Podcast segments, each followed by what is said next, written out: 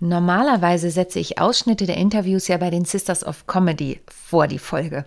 Aber an dieser Stelle musste ich mit meinem heutigen Interviewgast so lachen, dass ich glaube, wenn du diese Stelle hörst, hast du auf jeden Fall noch mehr Lust auf dieses Interview. Viel Spaß bei der neuen Folge. Witzig. Ich, ich war, war, die Megatüte. Also jeder hatte noch so einen Eigennamen. Die coole Geil. Tüte und ich war die Megatüte Ilka, genau. Die Megatüte Ilka. How to Impress. Souverän und selbstbewusst auftreten im Leben und auf deiner Businessbühne. Hier bekommst du Tipps und Tricks rund um das Thema Wirkung, Auftritt, Stimme, Kamera und die Businessbühne. Ich bin Sonja Gründemann, die Expertin für deinen erfolgreichen Auftritt und berichte dir aus der Praxis für die Praxis. Immer nach meinem Motto, perfekt muss nicht sein, echt ist schöner.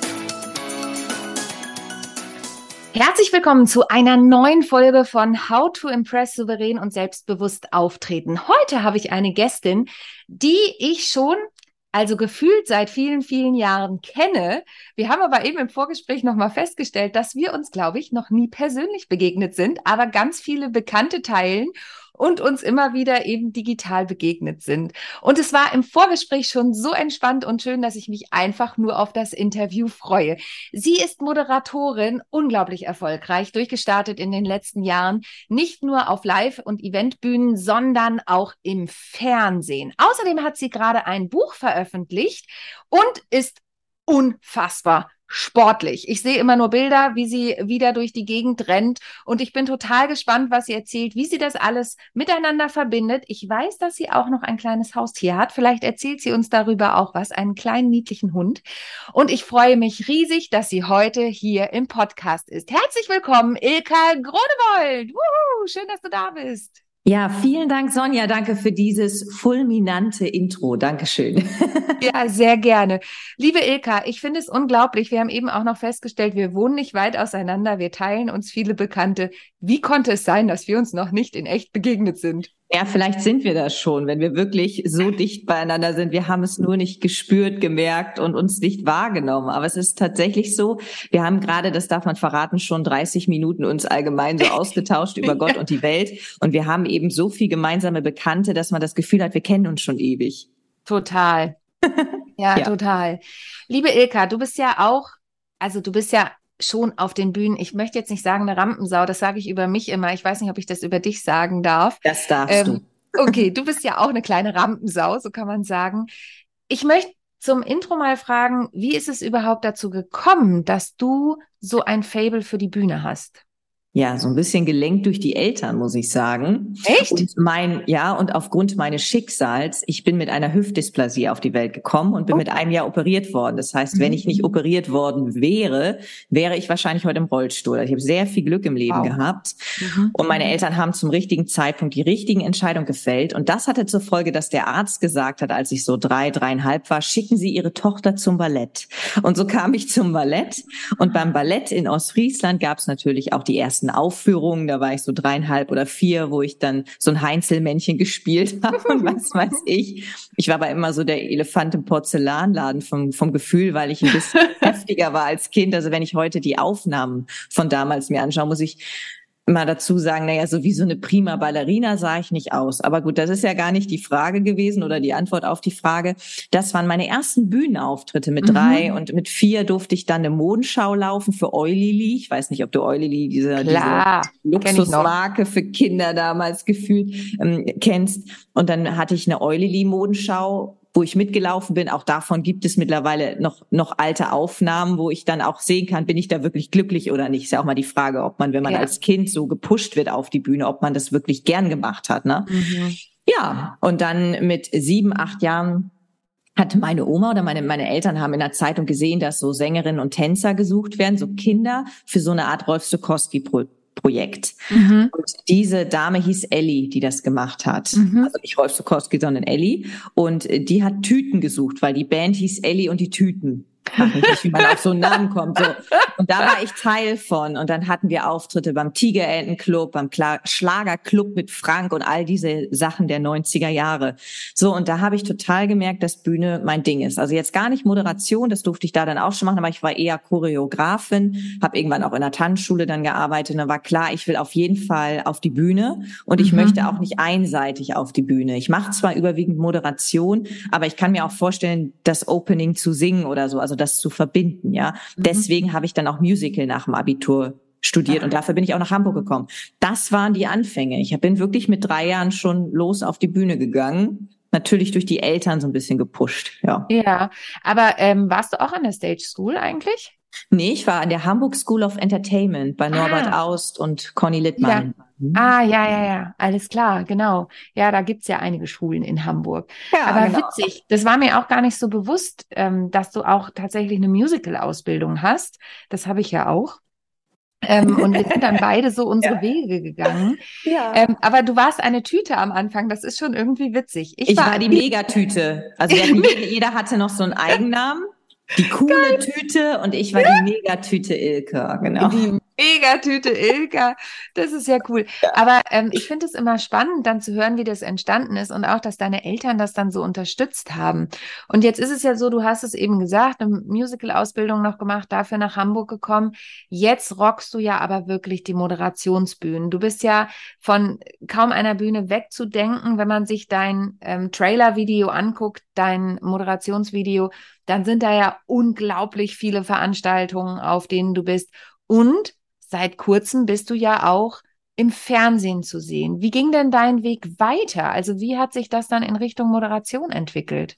Ja, ich hatte das große Glück, weil du ja auch schon selbst erkannt hast, die Eltern unterstützen das. Mhm. Es gab bei mir in der Kindheit nie die Herausforderung, wie können wir das finanzieren oder wie können wir sie dahin bringen nach Köln, nach Berlin, in die große, weite Welt. Und damals gab es in der McClip Show, beziehungsweise in der McDonalds Zeitschrift eine Ausschreibung, wir suchen Moderatoren für Viva. Und da mhm. habe ich mich mhm. beworben. Das war so 2000, 2001. Und da bin ich dann ausgewählt worden und da habe ich mich, weil ich ja mit dem Thema Moderation noch gar nicht so viel zu tun hatte, habe ich in meinem Keller, in meinem Tanzkeller bei meinen Eltern ein Tanz- und Gesangsvideo gedreht Mhm. Alles immer separat. Also ich habe Britney Spears getanzt, dann habe ich äh, Janet Biedermann gesungen, so musst du es vorstellen. Mhm. Also ich habe mhm. nicht alles verknüpft in einem, wie man das beim Musical macht, sondern wirklich so, ja, und jetzt singe ich How It's Got to Be von Janet Biedermann. So, dann habe ich das gesungen. und ich habe dazwischen immer moderiert und habe halt gesagt, was Ach, jetzt cool. kommt und so. Aber natürlich nicht äh, so, wie wir heute moderieren, sondern einfach mal so, natürlich ohne Ams und solche Sachen, weil ich da schon immer sehr gut war, was das angeht, das auf den Punkt zu bringen. Mhm. Ja, und dann habe ich das anmoderiert, geschnitten später. Wahnsinn. einfach 2001. Ja, ja, ich habe mal sagen, ne? gedrückt. Genau. Mhm, es genau. gab damals diesen Windows Movie Maker. Eine Freundin von ja, mir war da schon sehr affin mit, aber ich habe tatsächlich noch auf VHS mit Stop Record, Stop Record mhm. und dazwischen vielleicht noch mal was abgefilmt, so ein, so ein DIN A4 Zettel, wo drauf ja. steht Pause oder so, so. Ja. Wahnsinn. Das habe ich hingeschickt und das war natürlich zur damaligen Zeit sehr mutig. Heute mhm. ist es ganz normal, dass jemand mit einer grandiosen Stimme bei The Voice Kids singt. Mhm. Früher mhm. warst du mit gar nicht so viel Talent, sorry, wenn ich das so sage, aber ich war nie eine Ausnahmestimme. Ich war einfach nur mutig, mhm. habe sofort eine Plattform bekommen. Und das mhm. war auch kein Trash. Also du warst nicht mhm. die Bachelorette, sondern du hast sofort eine Plattform bekommen. Wenn du die Vita anguckst von einem Kai Flaume, die sind alle auf der Straße angesprochen worden. Wollen sie denn hier nicht mal moderieren und so? Das gibt's ja mhm. heute in der Form so nicht mehr. Mhm. Ja, ganz mhm. selten. Es sei denn, dein Vater heißt Günther Jauch oder so, dann hast du ja. natürlich auch die Chance, einfach da reinzuwachsen. Aber heute ist das ein anders, wie, wie sie die Leute rekrutieren. Ja, und dann durfte ich die McClip Show moderieren 2001 und es war dann natürlich mein erstes auch Showwheel, wo ich sagen kann, hier, ich habe was gemacht bei Viva. Und da gingen ja. natürlich alle mit in die Werbung. Das heißt, ich habe Diskotheken eröffnet und weil man sich Gülschan oder so nicht leisten konnte, hat man dann gesagt, hier Ilka bekannt von Viva. Ja, und ich Wahnsinn. war da am Ende nur vier, fünf Mal. Ne? Ich habe die McClip Show on Stage dann noch auf der U-Messe gemacht, aber ich war natürlich nicht jede Woche on Air. Ich war da nur mhm. fünf, sechs Mal zu sehen. Aber das reichte für Kunden, da in die Werbung zu gehen. Ja. Und dadurch hatte ich dann Pferdegalas und alles Mögliche moderiert durch Kontakte. Meine Mama kommt aus der Reiterei. Also ich habe verschiedene Dinge dann schon machen dürfen, obwohl ich noch nicht mal Abitur hatte. Ich war noch in der Schule. Und das hatte zur Folge, dass ich natürlich schon in dieser Zeit auch Geld verdient habe. Mhm. Und dann habe ich meine große Chance gekriegt. Ich habe ja damals alles gemacht als Schauspielerin. Und zwar in mhm. Wilde Jungs, eine Sitcom. Und da hatte ich die Hauptrolle. Und ah. ich darf das, glaube ich, heute sagen, 20 Jahre später. Ich habe damals, und das war für mich so viel Geld, ich habe damals 800 800 Euro am Tag verdient. Und das war mhm, für Wahnsinn. mich ohne Ausbildung, ohne ja. Schauspielausbildung verdammt viel Geld. Ja. Ich war halt perfekt der Typ, weil sie sucht eine Cheerleaderin und ich kam ja von der Tanzschule. Mhm. Und diese Kombination, ich hatte damals eben schon eine Agentur, den Alexander Patt in Berlin als Schauspielagent oder allgemein als Agentur mir rausgesucht. Und der hat mich da vermittelt. Und das Ganze hat dann später auch meine Musical-Ausbildung, du weißt selbst, die ist recht teuer, das ja. Ganze finanziert, weil ich habe das Geld alles auf die Kante gelegt. Also einmal mhm. von der Tanzschule, was ich da verdient habe, und da habe ich eben 7,50 Euro die Stunde verdient, plus halt die Schauspielnummer. Und irgendwann nach Jahren hast du dann sagen können, hier, die 10.000 Euro, die investiere ich jetzt in meine Ausbildung. ja. ja. ja.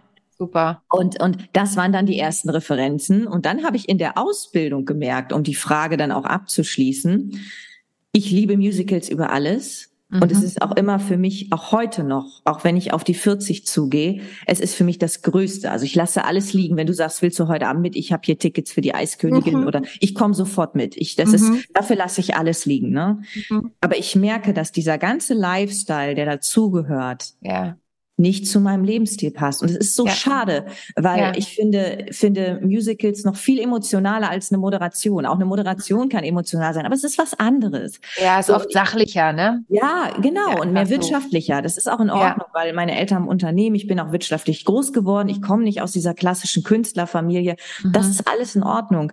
Nur, ich, ich sehe das selbst, selbst in der Corona-Pandemie. Die haben auch private Kontakte, alles unterbunden, damit sie abends die Show spielen können, weil sie immer die Herausforderungen Herausforderung hier in Hamburg hatten. Okay, fünf Darsteller sind krank, wir kriegen die Show nicht gespielt, wir müssen ja. heute Abend absagen. Wahnsinn, ne? Ja. Und da hängt natürlich auch am Ende auch noch ein, ein großer Wirtschaftsfaktor für den Konzern dahinter und so. Ne? Mhm. Und es mhm. tat mir immer am Herzen weh. Dann durften die zwei Jahre nicht spielen, wo wir vielleicht digitale Events machen konnten oder so. Ne? Mhm. Ne? Mhm. Und und ich habe halt schnell damals gemerkt, 2007 war das, also 2005 bin ich nach Hamburg gekommen für die Ausbildung in Hamburg, dass ich das zwar liebe und auch gern machen würde, ich aber nie das Leben haben werde, was ich jetzt habe und was ich immer wollte, sprich Familie, sprich einen festen Wohnsitz, nicht umziehen, einfach mhm. einen Wohnsitz und am besten natürlich, das habe ich nicht, aber ein Häuschen, Kindergarten und alles so, was man mhm. sich so mhm. als Kind Bilderbuch technisch wünscht. Und mhm. es war mhm. sofort klar, wenn du nicht die Hauptrolle bist, die angerufen wird, wobei die werden auch nicht angerufen, die die wirklichen Hauptrollen, ja, die müssen ja, auch noch vorsingen. Das ist ja, ein Irrtum, genau. dass die einfach angerufen werden. So. Mhm. Nur wenn du wirklich den Schwerpunkt Tanz hast, und das war mein Schwerpunkt, dann wirst du immer in der letzten Reihe bei Mama Mia oder so, wenn du Glück hast, da in mhm. Tanzmariechen sein. Und es hätte mich nicht erfüllt. Mhm. So, und Find's heute, ne? Ja, also heute, ich nehme mich bei Moderation super gerne zurück. Ich sage auch mhm. jedem nein, ich bin dafür da, dass du vernünftig anmoderiert ja. wirst, du deine Plattform kriegst. Ja. Ich, bin, ich bin nur der rote Faden. Also ich bin mhm. eigentlich unwichtig, sage ich immer so aus meiner Sicht. Natürlich, das stimmt nicht, aber nee, ich bin nur der rote nicht, genau. Faden. Ne? Ja. Genauso wie du ja, vorweg gesagt hast, das muss ich jetzt auch betonen, du hast vorweg gesagt, Ilka, du sollst ja reden, nicht ich, weil du bist jetzt der Moderator, Sonja, genau. Und so genau. ist es ja für uns auch auf der Bühne. Die Menschen, Total. die wir ankündigen und die Künstler, die sollen gut und noch höher gestellt werden und eben ihr, ihren Bereich bekommen oder ihre Aufmerksamkeit. So und äh, das ist so das, wo ich sage, ja, das lebe ich heute. Und diese Musical-Sache ist dann halt, ja, nur noch privat meine Leidenschaft. Ja, und das ist total spannend. Also zum einen, da waren schon wieder so viele Punkte drin. Ich versuche sie mal abzuarbeiten ähm, und mich dran zu erinnern. Das eine ist wirklich, was du gesagt hast, ich bin nur in Anführungsstrichen, hast du ja auch gesagt, der rote Faden. Das wird ja ganz oft unterschätzt. Da würde ich gern gleich nochmal kurz mit dir drüber reden, was das auch bedeutet, eine gute Moderation zu machen, weil das, das ist ja auch wirklich was, wo du ganz viele Tipps natürlich nochmal mitgeben kannst.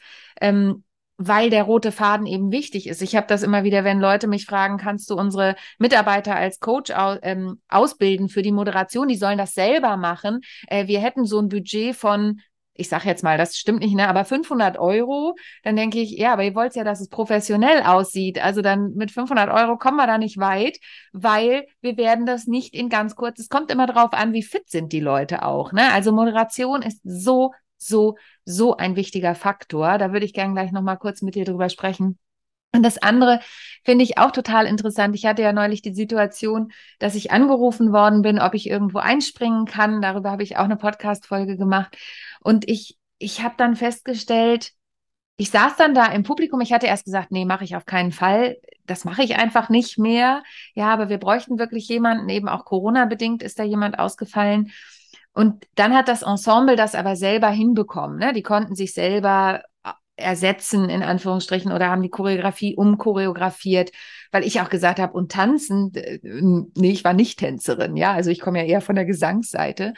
Und dann saß ich aber da im Zuschauerraum und habe auf die Bühne geguckt und habe gedacht, das ist nicht mehr die Art von Bühne, die ich mache. Ich mache meine eigenen Programme und ich halte Vorträge und ich moderiere, aber ich bin da auch nicht mehr wirklich kompatibel. Ich gucke es mir aber, so wie du es gesagt hast, total gern an.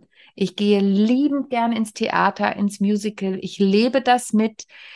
Und ich muss sagen, als jetzt, ähm, ich war in Berlin kurz nachdem alles wieder aufgemacht hat und war in ähm, Kudam 56. Das, das gucke ich mir im September an. Da muss oh, ich reingreifen. an. Ja. Ich krieg nur, weil ich drüber rede, Tickets. wieder eine Gänsehaut. Ja. ja. und, ich, und ich saß wirklich im Zuschauerraum. Das Licht ging an.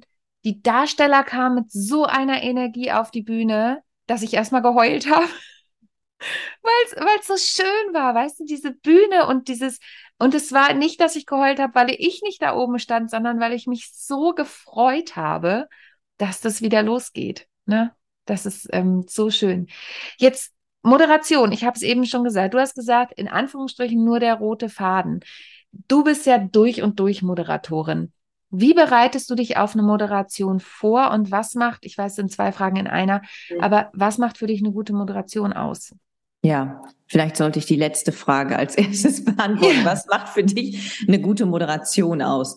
Nicht zum richtigen Zeitpunkt am richtigen Ort zu sein, ist jetzt falsch ausgedrückt, aber mhm. im richtigen Moment Entscheidung zu fällen. Ja, mhm. auch da hatte ich jetzt diese Woche Montag Entscheidung zu fällen, wo ich überlegen muss, kannst du das jetzt bringen oder nicht. Ne? Also bestes mhm. Beispiel, der Gastgeber übergibt an jemanden direkt am Ende seiner Rede mhm. und es ist falsch vom Ablauf.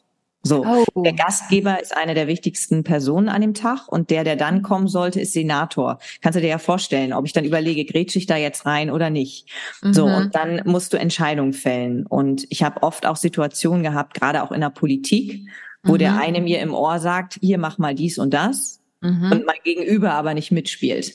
So. Mhm. Am Ende ist ein guter, guter Moderator nicht nur der, der sehr gut vorbereitet ist, um gleich zu mhm. deiner zweiten Frage zu kommen, mhm sondern eben der im richtigen Moment die richtigen Entscheidungen fällt. Und das ist wiederum auch auf Basis der Erfahrung geschuldet. Wenn du über mhm. Jahre Situationen erlebst, du lebst, du, du lernst immer wieder dazu. Ich werde auch nicht auslernen. Ne? Also mhm. ich immer wieder, ich meine, ich habe mein Gewerbe 2004 angemeldet und ich lerne jedes Jahr auch gerade durch diese ganzen Digitalthemen auch immer weiter dazu und profitiere davon, dass ich eben halt jahrelang diesen Job mache. Und das ist mhm. auch ein Argument, wenn wir in Verhandlungen gehen. Du hast gerade eben über deine 500 Euro beim Coaching gesprochen. Ich sage dann auch, wollt ihr jetzt einen Einsteiger, den kriegt ihr dann mhm. 1000 Euro oder wollt ihr jemand, der wirklich auch in jeder Situation die richtigen Entscheidungen fällt, ne? Ja. der wirklich auf ja. Erfahrung zurückgreift und nicht nur die Situation handelt, wenn die Technik mal nicht geht, sondern einfach viel, viel mehr kann. Ne? Ja, ja. absolut. Und das ist so zu, zu deiner zweiten Frage, die du gestellt hast. Und die erste, das ist die gute Vorbereitung, die ist ganz individuell. Mhm. Ich habe Kunden, die möchten drei, vier Telcos, wo ich denke, ist das wirklich produktiv? Weil ich bin mhm. Mensch und dafür habe ich auch extra mal irgendwann eine Landingpage angelegt, wo ich sage, hier, das ist das, was ich von euch brauche und dann erstelle ich euch, weil ich soll ja auch was tun in der Vorbereitung, ja. erstelle ich euch den Moderationsleitfaden. Ihr schickt mhm. mir einfach Vita alles so zu, meinetwegen einzeln, gebündelt, wie ihr wollt. Ich sammle das und dann mache ich von null auf an einen Moderationsleitfaden. Mhm. So, das ist jetzt ein Beispiel, wie ich auch im Moment arbeite. Ich habe aber aber auch in der Vergangenheit ganz oft Konzerne gehabt, da wird mir alles vorgegeben, das ist auch okay. Mhm. Man schickt mhm. mir das und sagt, ja gut, wenn du noch ein und einfügst oder einen, weiß ich auch nicht, eigentlich, so diese Füllwörter, ist das yeah. kein Problem. Wir wollen aber, mhm. dass du das so sagst, wie das da steht. Mhm. Auch das, dann lernst du es wie ein Schauspieler auswendig. Es mhm. gibt da mhm. ganz viele verschiedene Techniken und Möglichkeiten. Ich bin jemand, der grundsätzlich ohne Moderationskarten arbeitet, zumindest in der deutschen Sprache. Im Englischen habe ich immer Karten, weil da bin ich auch dann doch zu unsicher fürs Englische.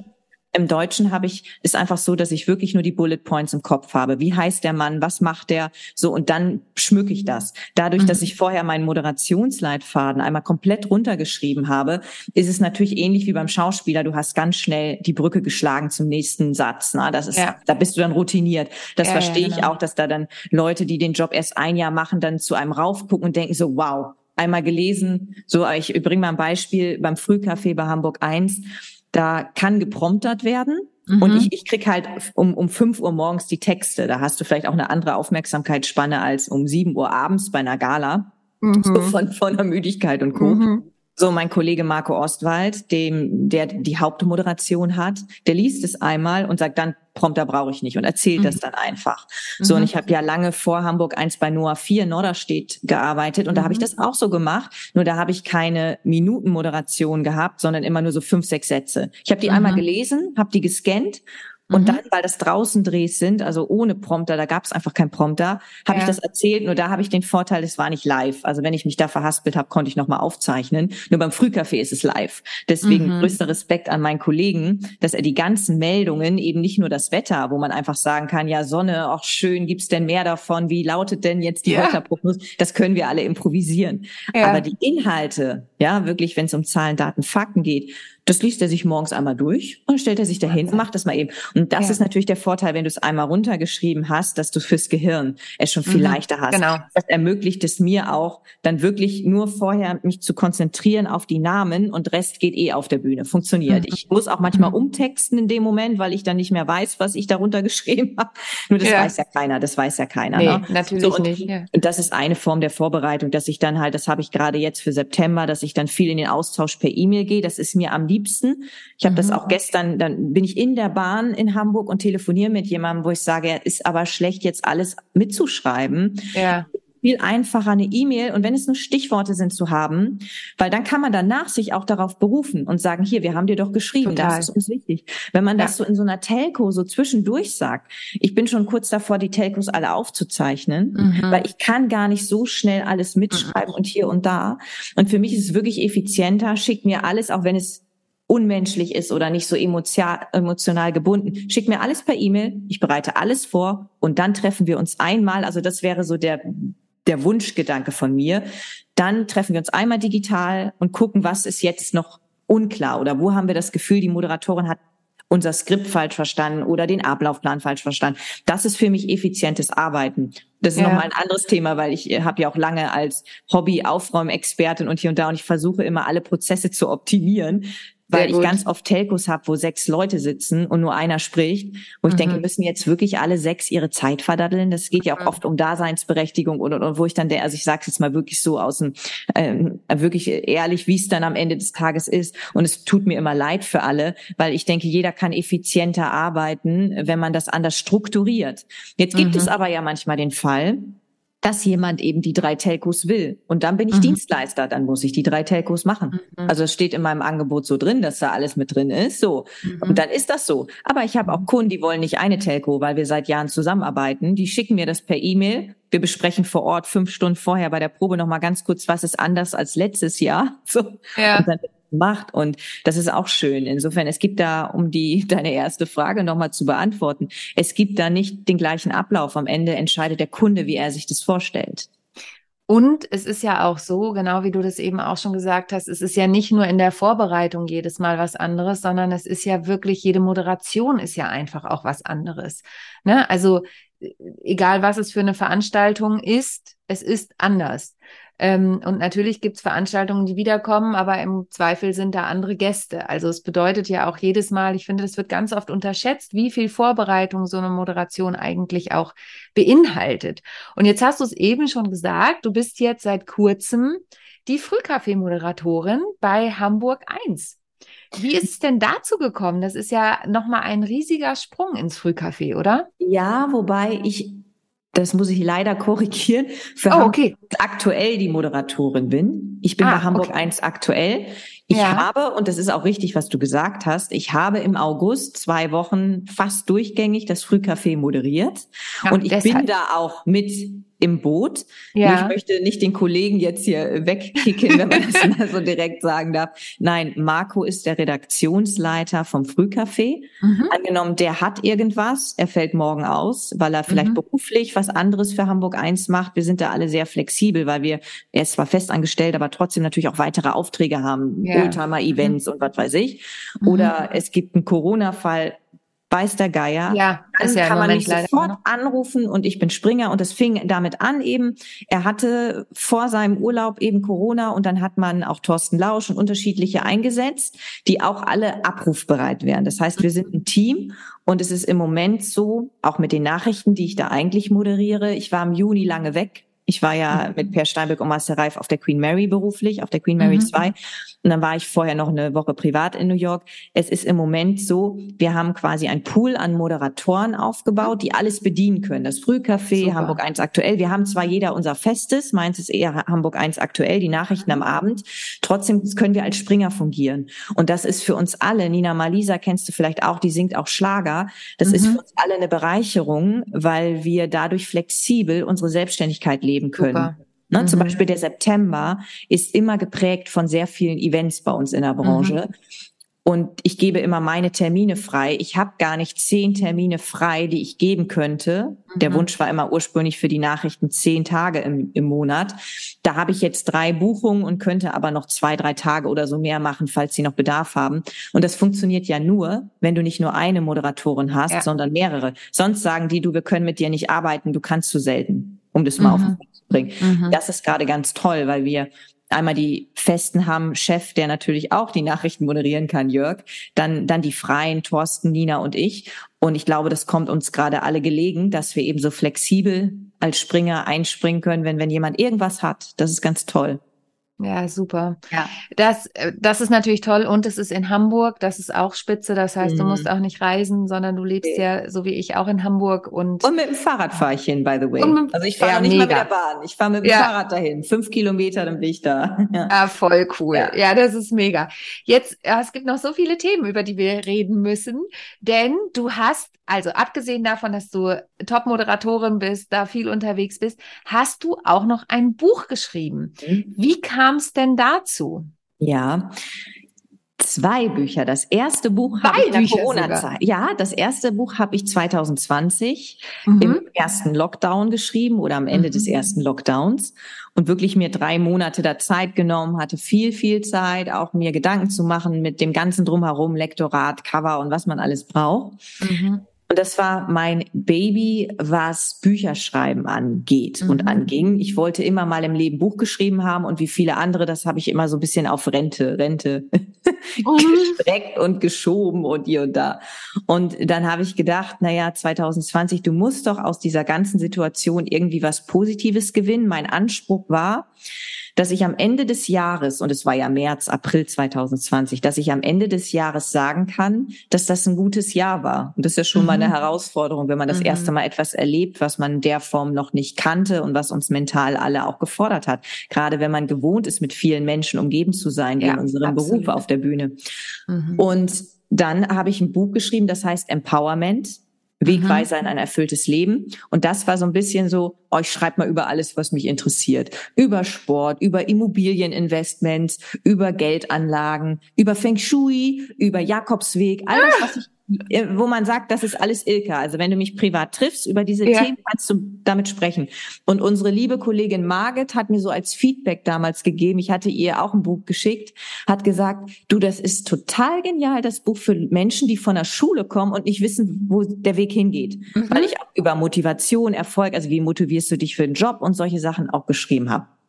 So, und das war dann irgendwie viel, mein erstes, mein erstes Buchprojekt. So, und mhm. dann hatte ich direkt, als das geschrieben war, schon wieder weitere Ideen, wie das so, wie das so ist. Und dann wieder keine Zeit. Da kamen die ganzen Digital-Events im Herbst und dann ging's los mit Hybrid und, und, und, und. Und dann hatte ich immer gedanklich schon das nächste Buch im Kopf.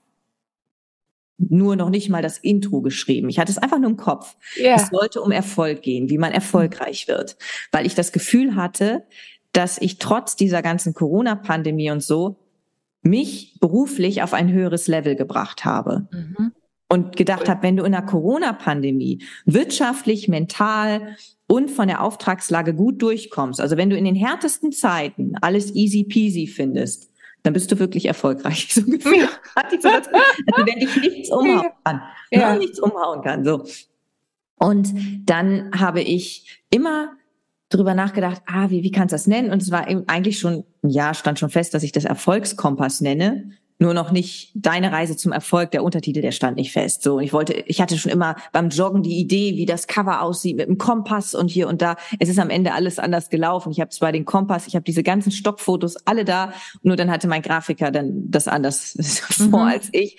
Jedenfalls habe ich dann überlegt, wann kannst du das machen? Und dann habe ich im Mai so zwei Wochen gehabt, wo ich einfach keinen Auftrag und nichts hatte. Ja. Und also diese Zeit, die nutze ich jetzt, die nutze ich jetzt, um dann mein zweites Buch Erfolgskompass zu schreiben. Und es war Super. tatsächlich dann auch nach, ja, man kann sagen, nach zwei Wochen durch, also richtig effizient gearbeitet. Ich hatte ja Super. keinen Job. Also ich konnte ja wirklich mhm. um sieben Uhr anfangen und bis 23 Uhr schreiben. Es ist auch so 30, 40 Seiten kürzer. Es sind 170 Seiten geworden.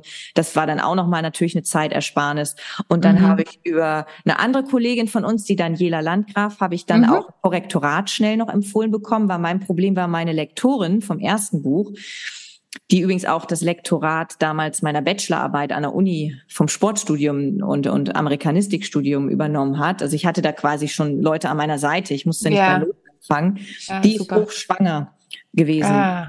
hatte dann auch nicht jemanden, den ich damit verpflichten konnte mit dem zweiten Buch. Und dann hat Daniela mir gesagt, so ich, ich kenne eine, ich glaube, Ilka, die passt auch menschlich zu dir total. Es muss ja irgendwie am Ende alles stimmig sein. Total. So, und mhm. die Bianca, die das dann gemacht hat, die auch von ganz vielen unserer Kollegen auch das Korrektorat genommen und gemacht hat. Ich brauchte nur ein Korrektorat, nicht ein Lektorat an der Stelle, weil ich wusste mhm. vom ersten Buch einfach, wie der Hase läuft und so. Mhm. Und dann hat die parallel gearbeitet, sodass wir nach zwei Wochen durch waren. Und ich habe halt 30 Interviews geführt. Wow. Ging alles parallel per E-Mail, per Telefon, per WhatsApp. Also Spitzensportler haben teilweise, Christian Keller hat auf seinem Ergometer, hat er mir ah. quasi die Fragen beantwortet. Ich habe die transkribiert und runtergeschrieben und so. Wow. Und, und äh, weil ich einfach in dem Buch und, und bei dem Buch wollte, dass der Fokus weg von mir geht. Beim ersten Buch habe ich ja wirklich hier, ich bin Ilka und ich mache dies und das interessiert mich und guck doch mal, ob du auch mal einen Jakobsweg gehst. Und beim zweiten Buch war es wirklich so, okay, beim Intro sage ich ganz kurz, warum ich das Erfolgskompass nenne und so. Und wer ich bin. Und dann geht's weg von mir, dann geht's nur um Erfolg. Ne? Wie wirst du erfolgreich? Wie strukturierst du dich? Wir haben ja das Thema angesprochen, Zeiteffizienz und, und, und. Wie schaffst du mehr Freiraum für dich persönlich, um auch im Privatleben mehr Energie für den Job zu schöpfen? Diese ganzen Themen. Und die Interviews, da habe ich nicht einmal geschrieben, irgendwie, was ist denn für mich Erfolg? Oder auf was hätte ich gern verzichtet? Was bedeutet Scheitern? Sondern ich habe nur andere Menschen wie Otto Walkes, wie Christian Keller, wie Anna Hahner, also aus dem Sport, außer Politik, Gitta Konnemann. Also ich habe wirklich in jedem Bereich mir Leute gesucht, drei Sterne Koch, Kevin Fehling oder Europapark-Chef Thomas Mack. Die habe ich mhm. alle angeschrieben. Es haben auch nur so 30 Prozent Nein gesagt, weil die meisten kannten mich persönlich. Dadurch war das einfacher, mhm. die dann auch ja, für super. Interview zu gewinnen. Und die habe ich gefragt, weil ich das immer ganz interessant finde in Deutschland. Wir wollen ja alle nicht scheitern. Das mhm. ist in Deutschland leider so eine ganz schlimme mhm. Kultur, was das angeht. Ja. Wenn du aber die Leute fragst, die wirklich ganz oben sind, in der Sterneküche, in der Hotelleriebranche, die sagen alle, auf das Scheitern hätte ich nicht verzichten wollen, weil das mhm. hat mich zu dem gemacht, der ich heute bin und dass ich, ich heute bin. Ja. Genau. Ja. Und das ist mir eben als Message für das Buch. Es gibt so zwei Dinge, die mir ganz, ganz wichtig sind. Das eine ist das Scheitern. Also, dass du dich da selber innerlich auch mehr zu annimmst. Mhm. Nicht nur von außen sagst, ja, es gehört dazu, sondern mhm. innerlich spürst, nee, das hat jetzt einen Sinn, auch ja. vielleicht so ein bisschen spirituell betrachtest. Ja. Und das Zweite, und ich glaube, das hat niemand verstanden. Ich habe ja auch Absagen bekommen für das Interview, weil jemand mhm. im Urlaub war. Also wirklich Leute, die eigentlich das wollten, oder zum Beispiel Regina, Regina Halmich, eine ganz tolle mhm. Frau. Mhm. So, mit der bin ich durch Events halt, weil ich sie anmoderiert habe, vernetzt. Und ja. die hat gesagt, ja, ich mache das gern, aber ich schaffe das in drei Wochen. Dann dachte ich, du, ich bin jetzt mit meinem Buch so schnell durch, jetzt will ich es auch in Druck geben. Ja. Und dann Klar. hat das Korrektorat auch gesagt, Ilka, wie viele Interviews willst du denn noch führen? So, ja. irgendwann ist es eine Interviewsammlung. Also ich musste ja. auch davon dann Abstand nehmen, das jedem irgendwie gerecht machen wollen. Oder Frank mhm. Otto wollte noch mitmachen. Also ich hatte wirklich viele Leute auch aus Hamburg, mit denen ich privat verbunden bin. So, und manche haben eben Nein gesagt. Mhm. Und jetzt kommen wir zum zweiten Ding, was mir super, super wichtig ist.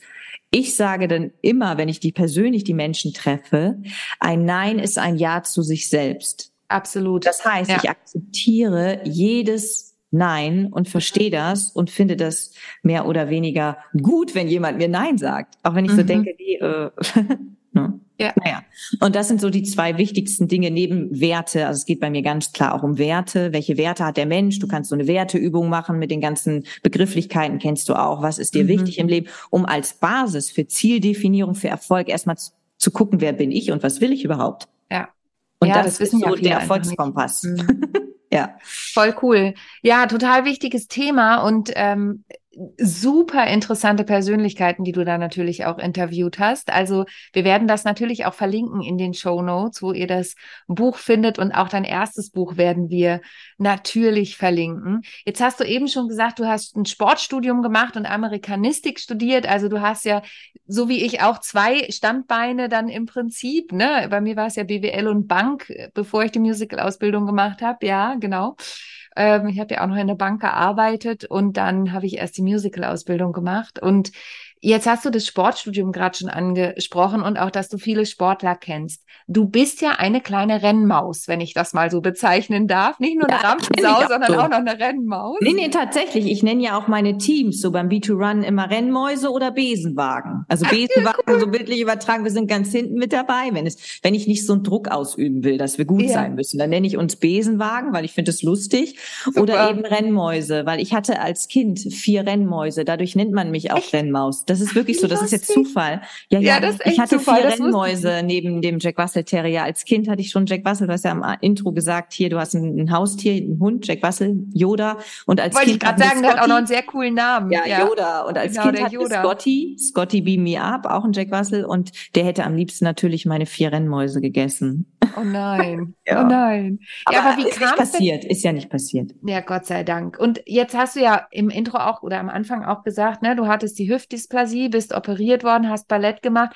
Jetzt könnte man ja sagen, ja, okay, aber also das ist ja super, hat Ballett gemacht, aber jetzt ist es ja tatsächlich so, du bist ja am Laufen, am Laufen, am Laufen. Du bist da ja echt eine Powerfrau. Wie bist du denn dann auch noch zum Laufen gekommen? Was hat dich da ja. motiviert, da loszulegen? Ja. Das war der liebe Wolf, so heißt der, Wolf mhm. Dietrich, ganz liebe Grüße an dieser Stelle. Den kenne ich über die Kaifu Lodge und ich habe mhm. ja immer getanzt und ich hatte in der Musical-Ausbildung so ein bisschen die Verrücktheit, nach diesem riesen Tanzpensum von drei Stunden am Tag dann auch noch mhm. abends in die Kaifu Lodge zu gehen. Und da ein bin Fitnessstudio in Hamburg, für die, ja. die nicht aus Hamburg sind, das genau. muss man dazu sagen. Danke. Unbezahlte Werbung. Ja, genau. Und dann bin ich dann aufs Laufband da immer gegangen oder Crosstrainer, wo ich heute nichts mehr von halte, von so einem Crosstrainer. Aber früher habe ich das gemacht und mhm. habe währenddessen dann Fernsehen geguckt und so und wollte mich dann fit halten und äh, gefühlt den ganzen Tag aktiv sein, was vielleicht auch gar nicht so gesund ist. Aber ich habe das damals gemacht und irgendwann kam Wolf an und ich kannte ihn eben aus der Sauna und aus Gesprächen da. Den kennt da jeder. Und dann hat er gesagt, ich soll doch mal draußen an der Alster joggen. Dann sage ich, Pustekuchen, ich krieg nach drei Kilometern oder zwei Kilometern Seitenstechen kann ich nicht. So, das mhm. war meine Aussage. Ich habe gesagt, ich kann mhm. zehn Stunden tanzen, weil ich komme ja vom Tanzen, ich habe da eine super Kondition, aber joggen kann ich nicht. Also ich habe mhm. das mehr oder weniger gehasst, ne, so vom Gefühl her. Verstehe ich, ja, so. verstehe ich. Ich habe das wirklich nur auf dem Laufband gemacht, nach dem Motto, ja, das Laufband läuft ja weiter, ist nicht so schwer und so, ne, so. So. Und dann, weil ich wirklich auf St. Pauli, als ich da damals gelebt habe, das mal probiert habe und in Planten und Blumen, und das ist ja da direkt, hatte ich schon Seitenstechen. Also es ging wirklich. So, und dann hat er mich an die Hand genommen und hat gesagt, wir, wir gehen morgen mal um die Alster. Und das ist ein alter Marathonhase. Mhm. Und mit alt meine ich, der ist halt über 60 und mhm. läuft immer noch Marathon. Und dann ist er mit mir einmal um die Alster und es hat mir Spaß gemacht, weil er viel langsamer gelaufen ist, als ich alleine gelaufen wäre, weil ich ja eine mhm. Rennmaus bin. So, das heißt, ich habe mhm. mich quasi immer übernommen. Mhm. Auch nochmal für alle, die die anfangen wollen mit dem Laufen, da ist eher langsamer der Schlüssel zum Erfolg am Anfang. Und dann hat er gesagt, hast du morgen noch mal Lust? So, Künstler, ich habe Zeit, ja, morgen noch mal um elf, ne? Und dann mhm. sind wir mhm. zwei Runden, das waren dann schon 14, 15 Kilometer. Wow. Alster. So, und den dritten Tag haben wir einen Halbmarathon gemacht. Also wirklich Nein. Ja, und er hatte dann einen Lastenwagen oder, oder so, so, so ein VW, so ein Riesenbully dann und hat dann, weil er beim Großmarkt immer Obst und alles gekauft hatte, aber für, für sein Business, nicht für uns privat, hatte mhm. der dann immer so eine Art Cateringwagen an der Alster stehen, wo wir dann privat uns bei den Kirschen und so bedienen konnten. Und dann gab's immer jede Runde eine Banane und so, werde ich nicht vergessen. Das heißt, wir haben immer angehalten, wir haben das nicht durchgezogen Wahnsinn. am Stück. Das ja. waren dann vielleicht drei, vier Stunden, die wir da verbraucht haben oder, oder ja, drei Stunden eher, nicht vier Stunden. Nur, mh, mm, es ging einfach mental um dieses Gefühl, du hast ja. einen Halbmarathon geschafft, ja. Wahnsinn. Egal, ob du eine halbe Stunde zwischendurch anhältst, isst und trinkst und weiter, ne, so. Mhm. Und das haben wir gemacht. Und dann hat er mir so die, die Worte mit auf den Weg gegeben, na ja, von deiner Grundkondition und dadurch, dass du keine Knieprobleme hast und so könntest du Marathon laufen. Und das war für mich so dieses, oh, eigentlich ist Laufen ja gar nicht so schlecht. Ich glaube, mhm. ich bleib mal am Ball. Und da bin ich mhm. alleine weitergelaufen. Ihn habe ich immer wieder in der Kaifu getroffen. Und genau zu diesem Zeitpunkt kam Zumba auf. Zumba war so der neue Trend. Das mhm. war so 2008. Und da habe ich gespürt, Zumba ist nicht mehr meins. Ich liebe zwar die Musik und so, aber mhm. ich komme vom klassischen Videoclip-Dancing, Hip-Hop, neben Ballett und Jazz und so, was man mhm. auch in der Ausbildung natürlich hat. Das ist nicht meins, dass jemand dann äh, irgendwie acht Takte und immer wieder wiederholt. Das ist für mich dann eher ein Partytanz und nicht eine Choreografie lernen und so. Und dann habe ich einfach gemerkt, so nee, das Laufen ersetzt es jetzt für mich das Tanzen. Und dann habe ich immer weniger getanzt, dann war ich ja auch nicht mehr in der Ausbildung und habe immer mehr das Laufen für mich entdeckt. Mhm. Und ich habe mir selber auch gesagt, weil ich ja dann 2018 den Ironman gemacht habe, mittlerweile bin ich nicht mehr Läuferin, sondern Triathletin, mhm. weil ich auch wenn mich das stärker gemacht hat, mich macht das Schwimmen so stark und das Radfahren. Und ich dachte, ich mache einmal Ironman, dann bin ich wieder Läuferin und mache alles mit dem Laufen. Und dann habe ich gemerkt danach, nee, mir hat es wirklich gut getan. Es ist zwar natürlich irgendwann einem, ab einem gewissen Grad nicht mehr gesund, gerade auch für den weiblichen Körper. Aber dieses Schwimmen und dieses ganzheitlich sich mal fit fühlen mhm. hast du nicht, wenn du läufst. Das ist mhm. total einseitig. Ich kann auch keinen Spagat mehr und so. Früher konnte ich immer Spagat. Das mhm. Laufen hat mich total eingerostet in ganz mhm. vielen, wo man denkt, boah, die ist doch so sportlich. Dann sage ich ja, aber ich habe in, in, den Armen keine Kraft vom Laufen, weil du ja mhm. beim, beim Laufen, ich ja, habe nur in den Beinen Kraft. Ich habe hier mhm. Storchen, Anseharme. Das heißt, ich krieg erst, wenn ich wieder Muskelkraft aufbaue oder wenn ich schwimmen gehe, kriege ich hier oben die Kraft. Ja oder beim Radfahren vielleicht auch noch so ein bisschen, wenn ich so angespannt den Lenker halte. Ich habe maximal Kraft durch die, die Hundeleine, wenn ich mit dem Hund mache. Ja, aber das ist Naja, so, und Yoda ist jetzt auch kein Riesenhund, den du festhalten Nee, nee, nee, der ist ein kleiner Jack Russell. Ja, mhm. aber das ist, das ist halt so, so, dass ich mir selbst gesagt habe, Ilka, und wenn ich für in fünf Jahren merke, Golfen ist mein Sport oder Rudern, mir ist wichtig, mhm. dass ich eine Leidenschaft für was habe. Mhm.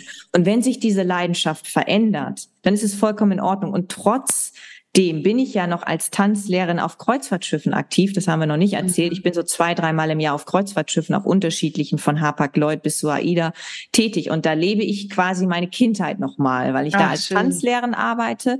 Und dadurch, dass das nur diese paar Wochen im Jahr sind, ist das für mich toll mhm. und eine Bereicherung. Ich kann mir aber nicht vorstellen, wöchentlich Tanzkurse zu geben oder so. Ja. Die Zeit ist vorbei. Aber Ne? Aber das ist ja das Tolle. Du bist ja auch so ein bunter Vogel, der viele ja ich sage ja immer, ich bin ein bunter Vogel, der von Ast zu Ast fliegt. Ne? Nicht, weil ich irgendwie flatterig bin, sondern weil ich es liebe, diese Abwechslung zu haben. Und das ist bei dir ja auch so. Das ist echt äh, ganz toll zu beobachten. Ähm, die Zeit rast uns davon, liebe Ilka. Ich habe vorher gesagt, ja, wir machen so 25 bis 35 Minuten. Wir sind jetzt in Minute 41, habe ich gerade gesehen. Aber einfach, weil es so ein schönes Gespräch ist. Ich glaube, wir machen noch mal ein zweites in der Zukunft. Aber ja. eine Frage möchte ich dir mhm. noch stellen, ähm, so zum Schluss. Gibt es ein Erlebnis, wo du sagst, ah, das war wirklich total emotional. Daran erinnere ich mich immer gern zurück, wenn ich an die Bühne oder überhaupt an Moderation oder was auch immer denke, worauf, wenn es mir vielleicht auch mal nicht so gut geht, ich auch zurückgreifen kann. Oh, da gibt's ganz viele. viele. Ja. Ich genau. pick mal eins raus, was mich auch heute noch sehr, sehr stolz macht. Mhm. Das war mein Auftritt auf der Tour von DJ Bobo. Mhm. Ich finde ihn heute noch toll. Und warum macht mich das so stolz? Es gab damals von Hitradio Antenne ein Casting und mein Bruder ich habe einen großen Bruder, der mhm. nichts mit Bühne zu tun hat, der auch toll singen kann und tanzen kann, aber der eher in der IT tätig ist. Der hat diese Ausschreibung gesehen von Hitradio und Ten und hat gesagt, da machst du mit. Und ich mhm. hatte damals, was das angeht, so ein bisschen, ich will nicht sagen Muffensausen. Ich war ja schon selbstbewusst und habe mich bei Viva beworben und so. Das war alles in einem Jahr, alles 2001. Nur ich habe halt gesagt, ach nee, ich bin dafür nicht gut genug. Also es war der einzige Moment, wo ich vielleicht noch nicht so selbstbewusst dann dastand. Ich hatte zwar mhm. schon Gesangsunterricht, nur das war Klassik und Klassik ist eben nicht Rap oder Pop. Mhm. So, es ist halt mhm. was anderes gewesen. So, und dann bin ich da hingegangen und bin eine Runde weitergekommen. Es gab zwei Runden insgesamt und stand dann irgendwann im Finale halt in der zweiten Runde, wo dann entschieden wurde, wer dann wirklich auf der Tour in Bremerhaven mit auftreten darf. Diese Aktion gab es in mehreren Großstädten und ich war für mhm. Bremerhaven angetreten, für den Norden sozusagen. Und bin dann aus Ostfriesland dann immer nach Bremen, glaube ich, zum Casting gefahren. Und im Finale habe ich das dann, wie gesagt, gewonnen und aufgrund meines Komplettpaketes. Ich war nicht die beste Sängerin am Abend. Also da war mhm. eine, die konnte wirklich, die konnte gut singen, mhm. aber doppelt so alt wie ich, was vielleicht auch noch mal dann Nachteil war für sie. Mhm. Weil man mhm. oft bei jungen Menschen, wenn die so 16 sind, sagen, komm, die hat noch die ganze Karriere vor sich, die pushen wir jetzt, so, ne? Als Radiosender muss man sich auch überlegen, wen lässt man jetzt gewinnen? Mhm. Und sie war die bessere Sängerin, wenn man jetzt gesagt, aber man kann es auch nicht vergleichen, wenn eine 40-Jährige gegen eine 16-Jährige ansingt. Mhm. Das ist auch damals dann nee. vielleicht noch ein bisschen anders gewesen, so. Und ich war aber die, die dann Überschlag gemacht hat und Spagat und hier und da, die die komplett so diese typische DJ Bobo Nummer gefahren hat. DJ Bobo ja. ist ja auch ein guter Tänzer mit seiner Show oder hat sehr mhm. gute Tänzer, muss man dazu sagen. So, und dieses Komplettpaket passte einfach. Da kommt eine, eine junge, dynamische, die lächelt, die ist eine Rampensau, was du gesagt hast, die tanzt, mhm. die singt. So, und als Komplettpaket funktionierte das einfach. Hätte man jetzt das, eine CD aufgenommen, hätte man gesagt, komm, dann nehmen wir die andere. Ja, ja, also für die ja, CD. Ja. Aber mhm. für die Bühne passte ich perfekt von der Größe von allem zu diesem DJ Bobo. So. Weil die andere, das überlege ich jetzt gerade, die andere war nämlich auch sehr groß. Das hätte neben DJ Bobo komisch ausgesehen. Vielleicht auch nicht so, ja, halt, stimmt. Ja, also du musst ja mal das Komplettpaket sehen. Ja, total. Und dann bin ich da aufgetreten und ich habe das mal irgendwann digitalisieren lassen. Damals gab es noch nicht ein Handy oder Smartphone. Mhm. Also Handy ja, aber kein Smartphone. Und ein Handy konnte damals, glaube ich, noch nicht mal Fotos machen. Jedenfalls haben wir damals das auf High 8 aufgenommen. Ich habe das digitalisiert und da bin ich immer noch, auch wenn das gesanglich nicht das ist, was ich heute kann, unfassbar stolz, dass ich einmal von den Fans, der hat ja ganz tolle Fans, die, die empfangen mhm. ja jeden nett, da gibt's ja keine Buhrufe oder so, mhm. ich da so einen riesen Applaus geerntet habe den ich wahrscheinlich in dem Moment gar nicht so genießen konnte wie heute, wenn ich es mir anschaue. Ja, Einen klar. Applaus und dass ich da irgendwie in dem Moment das Beste aus dem, was ich zu dem Zeitpunkt konnte, rausgeholt habe. Und dadurch, dass ich noch so jung war, ist das was, was ich glaube ich, wo, wo ich immer sagen würde, wenn ich, wenn ich Kinder, Enkelkinder oder so hätte, das würde ich immer zeigen, weil ich sage, guck mal, was ich mit 16 gemacht habe, ist das nicht cool, so weißt du? Ja. Ja. ja, das verstehe ich. Ach, mega. Ja, ja toll. Ich finde, es ist total wichtig, solche Momente zu haben. Und da schließt sich ja auch wieder der Kreis zu deinem Erfolgskompass, ne? Sich mhm. auch da wirklich an die Erfolge zu erinnern und, und zu gucken, wie war es denn schon in jungen Jahren und das eben auch der jungen Generation mitzugeben mhm. und Mut zu machen, ne? Und zu sagen, mhm. hey, ähm, guckt mal, was ihr geschafft habt. Ich sage auch immer gern, selbst das Seepferdchen ist ein Erfolg. Also meine Tochter hat das Seepferdchen im letzten Schwimmkurs geschafft, kurz vor Weihnachten. Und, und wir waren natürlich total berührt, ja. aber das war so ein Erfolg für sie. Und, und das, sich auch an solche Momente zu erinnern. Und ich meine, DJ Bobo ist natürlich, man kann von seiner Musik halten, was man möchte, aber der Typ hat eine Karriere, der ist ein super Bühnenmensch. Und, ähm, und dann damit auf der Bühne zu stehen, das ist schon richtig cool. Das finde ich schon gut. Cool. Ja, Liebe Ilka, ich danke dir von Herzen für deine Zeit. Ich freue mich riesig, dass du ähm, dir die Zeit genommen hast, hier mitzumachen. Und ich freue mich vor allen Dingen auf unseren Kaffee, den wir bald mal im Stadtpark ähm, laufend miteinander einnehmen, live und in Farbe. Und ähm, danke dir, wie gesagt, dass du heute hier warst. Und wenn ihr von Ilka mehr erfahren wollt, dann verlinken wir natürlich alle Homepages hier und die, die Bücher in den Show Notes, damit ihr ihr folgen könnt. Die sozialen Medien, die verlinken wir natürlich auch. Instagram, Facebook, LinkedIn, da bist du ja auch ganz aktiv, damit ihr wisst, wo ihr sie findet, wenn ihr jemanden für eure nächste Moderation braucht. In diesem Sinne, nochmals vielen Dank und wenn euch die Folge gefallen hat, dann wisst ihr ja, empfehlt sie weiter, teilt sie mit euren Freunden, euren Kollegen und Kolleginnen und schaltet auch nächste Woche wieder ein, wenn es heißt How to Impress, souverän und selbstbewusst auftreten. Von und mit mir, Sonja Gründemann. Danke, Ilka. Tschüss. Ciao, vielen Dank. Ich hoffe, die heutige Folge hat dir gefallen und du schaltest auch beim nächsten Mal wieder ein, wenn es heißt How to Impress, souverän und selbstbewusst auftreten. Hinterlass mir gern eine Bewertung bei iTunes oder auch eine Rezension bei Google und vernetze dich mit mir auf den sozialen Medien, vor allen Dingen bei LinkedIn und Instagram bin ich aktiv. Über Weiterempfehlungen freue ich mich natürlich auch sehr und wenn du noch mehr über mich erfahren möchtest, dann abonniere einfach meinen Newsletter. Bis zum nächsten Mal. Tschüss.